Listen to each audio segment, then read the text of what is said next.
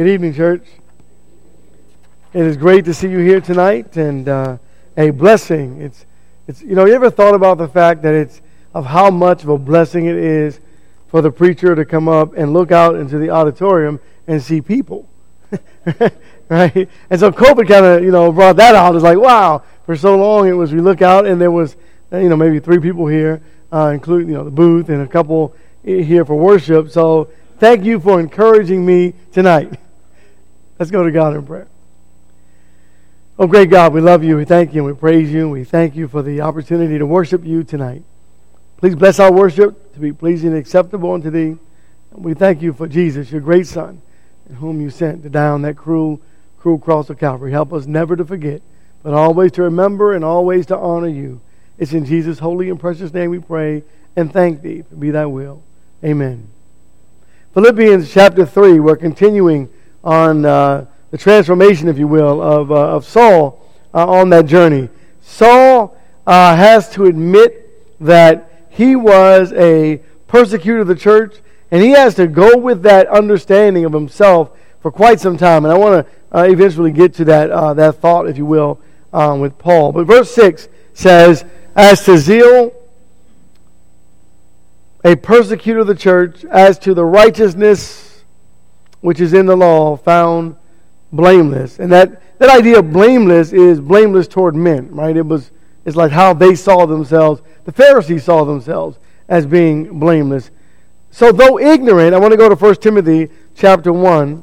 Though ignorant, uh, he, he wasn't excused. He wasn't, you know, ignorance is not bliss. He was still known as a blasphemer, a persecutor, and an insolent man. I mean, God held him accountable for what he had done. In verse 12 it says, I thank Christ Jesus our Lord, who has strengthened me because he considered me faithful, putting me into service. Even though I was formerly a blasphemer, blasphemer and a persecutor and a violent aggressor, and yet I was shown mercy because I acted ignorantly in unbelief. And so God extended to Saul this, this amazing grace. We might say it. We sing the song. This amazing grace. But I ask you, is not that same amazing grace extended to us as well? You know, God gave us the same grace, right? But I want to look at verse 15. Then Paul says, by way of inspiration, it is a trustworthy statement deserving full acceptance that Christ Jesus came into the world to save sinners, among whom I am foremost of all. And so imagine what's going through his heart throughout the, his so many years of his ministry. So many years going through his heart was I really blew it, right? I, I really blew it. And in verse 16, and yet for this reason I found mercy, in order that, uh, as for me, uh, the foremost, Jesus Christ might demonstrate his perfect patience as an example for those who would believe in him for eternal life. The man Paul could never have been more wrong in his life, right? Now, Ephesians 2, just for us, Ephesians 2 uh, we blew it. To think, I mean, I guess maybe to admit it, but to think that this was me, and you were verse verse one, and you were dead in your trespasses and sins, in which you formerly walked according to the, the prince of the air. That's that's amazing because that that, that that's Satan, right? In which you formerly walked according to the course of this world, according to the prince of the power of the air, of the spirit that is now working in the sons of disobedience. That's me. That was me, right? That was you. Among them, we too all formerly lived in the lust of our flesh, indulging in the desires of the flesh and of the mind, and were by nature children of wrath, even as the rest. But God, being rich in mercy because of his great love with which he loved us, even when we were dead in our transgressions, made us alive together with Christ. By grace you have been saved. And so we're in this predicament that, as the Bible says, at the right time Christ came and died for the ungodly.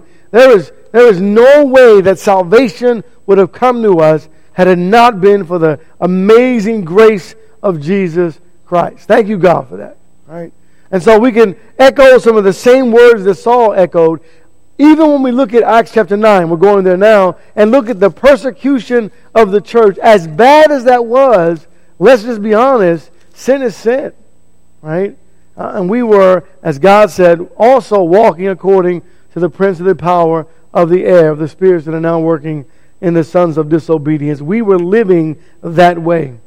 But what an amazing moment, right? In Acts chapter 9, uh, what just absolutely an amazing moment in the life of Saul. But as we look at this text and think about this text, what an amazing moment.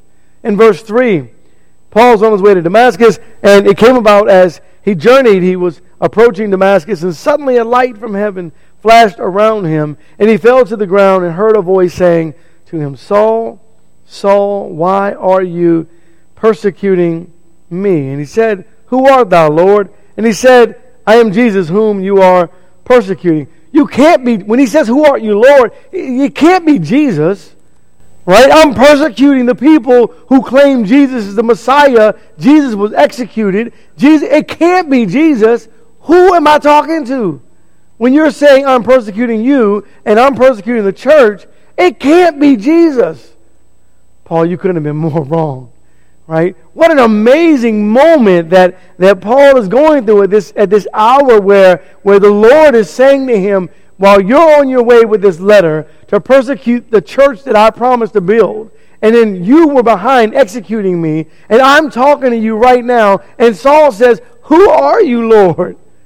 It can't be Jesus, right? It cannot be Jesus. But it was, right? And in verse 6, but arise and enter the city, and it shall be told you what you must do. Church, this is one of the most important verses in evangelism uh, in, in, in the Bible. One of the most. Because listen to the text again in verse 6. But rise and enter the city, and it shall be told you what you must do. Wait a minute, God, you, you, got, you got his attention, and, and you have him down on his knees, and, and now he's blind. He was blind already, but anyway, he's blinded now by this bright, magnificent light. And, and why don't you just tell him what to do? because it's not set up that way. It's our job to tell the lost how to be saved. So if anyone says, Well, God talked to me last night, no, God didn't talk to you last night because it's our job as Christians to tell the lost how to be saved. Verse 7 says, And the men who traveled with him stood speechless, hearing the voice, but seeing no, no one.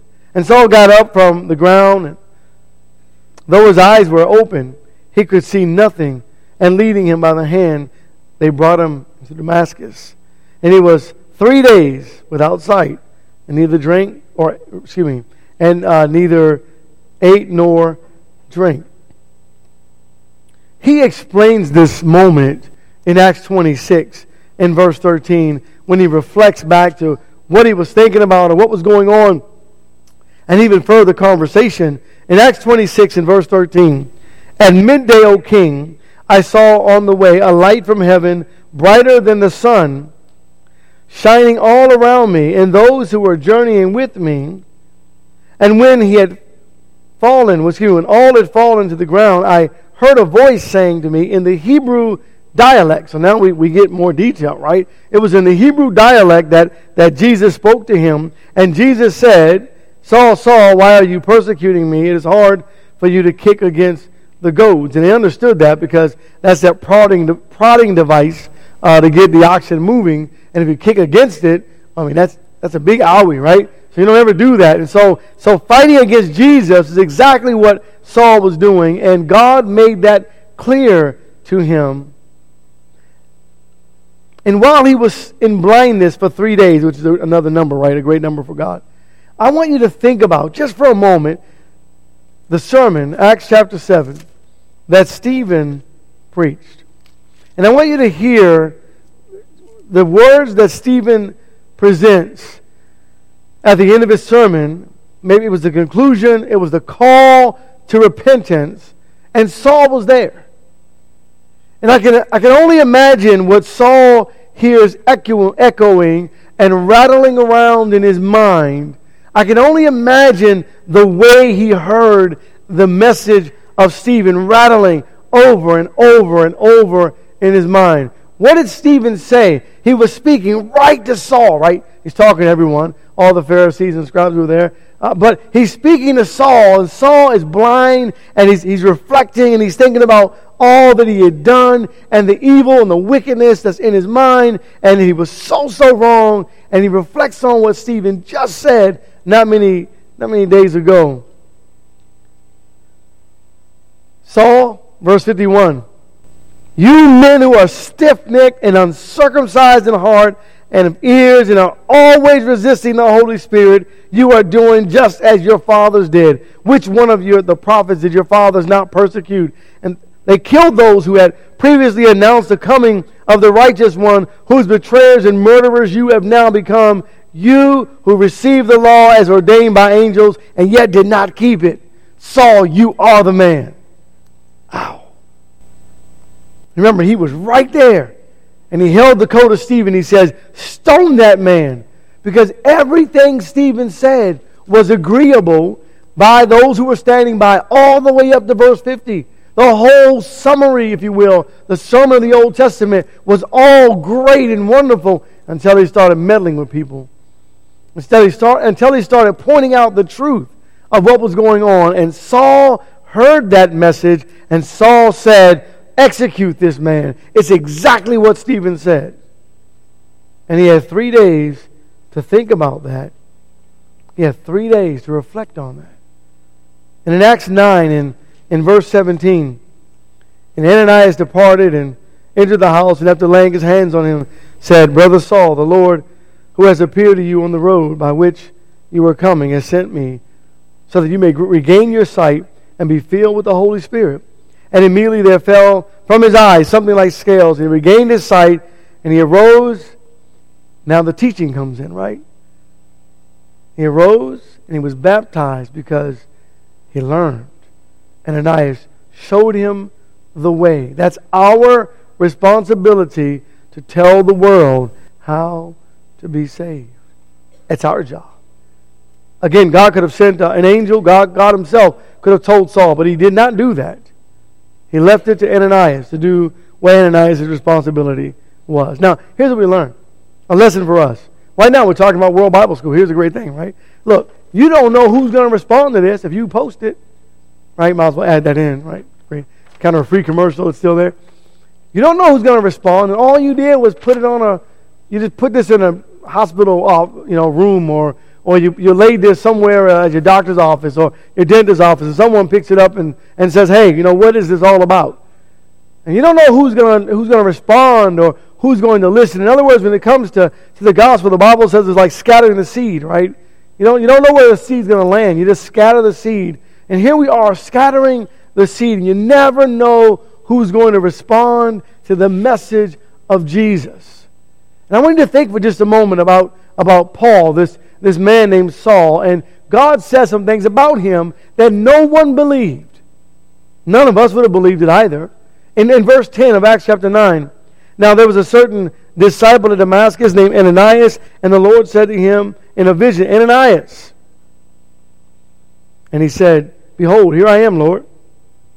And the Lord said to him, Arise and go to the street called Straight, and inquire the house of, of Judas for a man from Tarsus named Saul for behold, he is praying. And he has seen in a vision a man named Ananias come in and lay his hands on him so that he might regain his sight.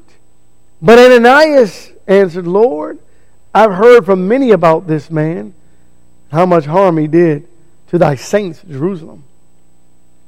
And here he has authority from the chief priest to bind all who call upon thy name. Why would I want to talk to him? I mean, you know, that's kind of, that's kind of a risky business, Lord, to go to him. And, by the way, he probably will never change anyway. I mean, this man has come down here uh, for violence. And in verse 15, the Lord said to him, Go, for he is a chosen instrument of mine to bear my name before the Gentiles and kings and sons of Israel. How could he be a chosen vessel? But now here we are, almost 2,000 years removed. Think about how many times the Holy Spirit, uh, as, as directed Saul or Paul to write. And we've gone to the scriptures that the Holy Spirit used to help us to convert someone to Jesus. How many people were converted to Christ through the teaching of the Apostle Paul, who will later become Paul? How, how many people have been converted from this one conversion? See, God in the big picture, right, even uses or does the impossible using people that, that maybe we might have thought would never, would never ever surrender to God. But, but this man was so convicted, and you say, well, if I had a bright light uh, come down on me, well, you have. Jesus is that light. You've had the light. What are you going to do with it? The light came down to wake him up, to help him to see what you and I see, know, and understand. And look at what happened to this man in verse in Acts chapter 9 and down in verse 19, look at what happened. And he took food and was strengthened. Now for several days he was with the disciples who were at Damascus.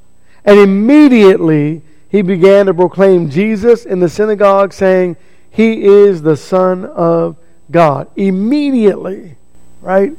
He gets in the synagogue on that Saturday and he starts saying, Hey guys, I could I've never been more wrong. Look, let me teach you. Wow. Right? You never know who's going to accept the gospel and run with the gospel and carry out the work and the will of God. All right. In this transformation, if you will, we, we notice that when you start reading the book of Acts and Saul is introduced to us, he's introduced as Saul, and then later on he becomes Paul. And I want to kind of show you, uh, talk to you about that for just a minute in closing uh, this lesson out. Acts 13. So when did Saul, his name change to Paul? Acts 13 and verse 2. And while they were ministering to the Lord and fasting, the Holy Spirit said, Set apart for me Barnabas and Saul for the work to which I have called them. So now, Saul is an apostle, if you will, uh, or separated by God at this point, a man who's been sent out by God, by the Holy Spirit, who doesn't call him Paul, the Holy Spirit calls him Saul. Right? And he, and he sets him apart as a child of God and says, I want, I want him to go out and Barnabas and go and do my work. So, the first missionary journey, he is known as Saul. It is during this missionary journey that his name is translated or transferred to Paul. But the reality is, when you're looking at Saul, Saul is his Jewish name, and Paul is his Roman name. So he's always been Saul or Paul or Saul and Paul, but they don't begin to call him Paul until that first missionary journey goes on. We pick up in verse 9. But Saul, who was known as Paul, filled with the Holy Spirit, fixed his gaze upon him. So here's an idea or a thought. Um, maybe Paul began to use his Roman name because of his mission that God gave to him. Now, Acts 9 and uh, in verse, uh, actually, excuse me, Acts 13, verse 12. Then the proconsul believed when he saw what had happened, being amazed at the teaching of the Lord. Now, Paul and his companions put out to sea from Paphos and came to Perga and Pamphylia. And John left them and returned to Jerusalem. Just running that missionary journey. He goes from Saul to now Paul. So here's what Paul says about his mission for God. 1 Corinthians uh, chapter 9. Here's what he says, and we'll look at what Jesus said in just a moment. 1 Corinthians 9, beginning at verse 19. For though I am free from all men, I have made myself a slave to all, that I might win the more. And to the Jews I became as a Jew. So, that I might win Jews. To those who are under the law, as under the law, though not being myself under the law, that I might win those who are under the law. To those who are without law, as without law, though not being without the law of God, but under the law of Christ, that I might win those who are without law. So now you go to the Gentiles and you say, Hi, my name is Paul. He uses his Roman, excuse me, his Roman name. Verse 22 To the weak I became weak, that I might win the weak. I have become all things to all men, that I may by all means save some. And I do all things for the sake of the gospel, that I may become a fellow partaker of it. And so here he goes from Saul to Paul. He uses that name, if you will, interchangeably to teach if you, the Word of God and proclaim it. But Paul is what we identify him as when you look at all the letters that are written to the church. The Apostle Paul of Jesus. So it wasn't that this transformation happened and then all of a sudden he became this new man like, like Cephas to Peter. But rather he was always known as Paul and always known as Saul. In Acts 22, in verse 15, the Bible tells us regarding the teaching of Paul as he preaches to the Gentiles. Acts 22 and verse 15. For you will be a witness for him to all men of what you have seen and heard. And now, why do you delay? Arise and be baptized and wash away your sins, calling on his name. So, all of us have been called to be, be baptized into Jesus, uh, to wash our sins away, and to walk with Jesus from this point forward. And it came about that when I returned to Jerusalem and was praying in the temple, that I fell into a trance. And I saw him saying to me, Make haste and get out of Jerusalem quickly, because they will not accept your testimony about me. And I said, Lord, they themselves understand that in one synagogue after another I used to imprison and beat those who believed in thee. This is our way of thinking, right? You're like, why would they believe me? I mean, just the other day, you know, a couple months ago, whatever it may be, I was right next to them persecuting the Christians, uh, but now I understand the truth. Why wouldn't they listen to me? Of all people, I've been there in their shoes, and I understand now. And, and, and Jesus says, no, no, it doesn't work this way, right? Remember, you didn't listen to me. Oh, yeah, that's right. All right, look, verse 20.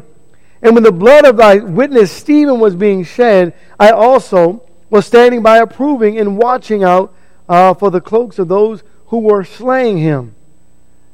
And he said to me, Go, for I will send you far away to the Gentiles.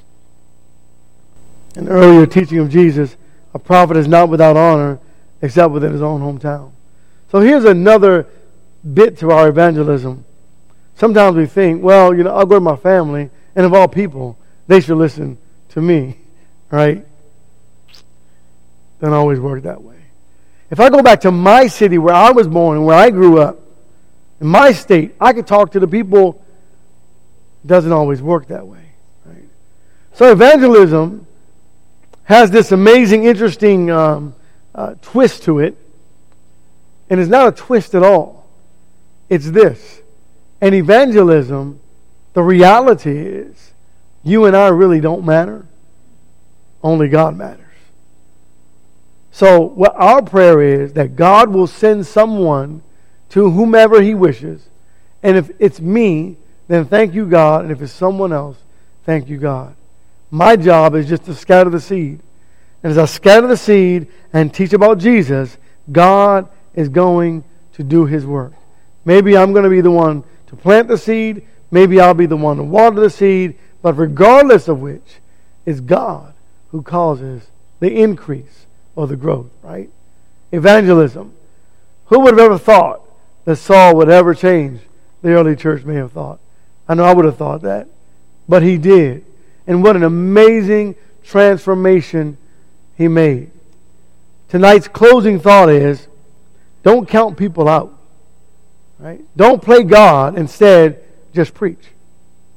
Just teach. That's our job. Just preach and just teach. And you never know who's going to respond to the gospel call of Jesus Christ our Lord. Maybe there's someone tonight that wants to respond. The invitation is yours to surrender, to be baptized, calling on the name of the Lord, and wash away your sins. Or maybe you're struggling and you would like prayers made in your behalf. If we can help in any way, please come while together we stand and sing our song of invitation. Why don't you come?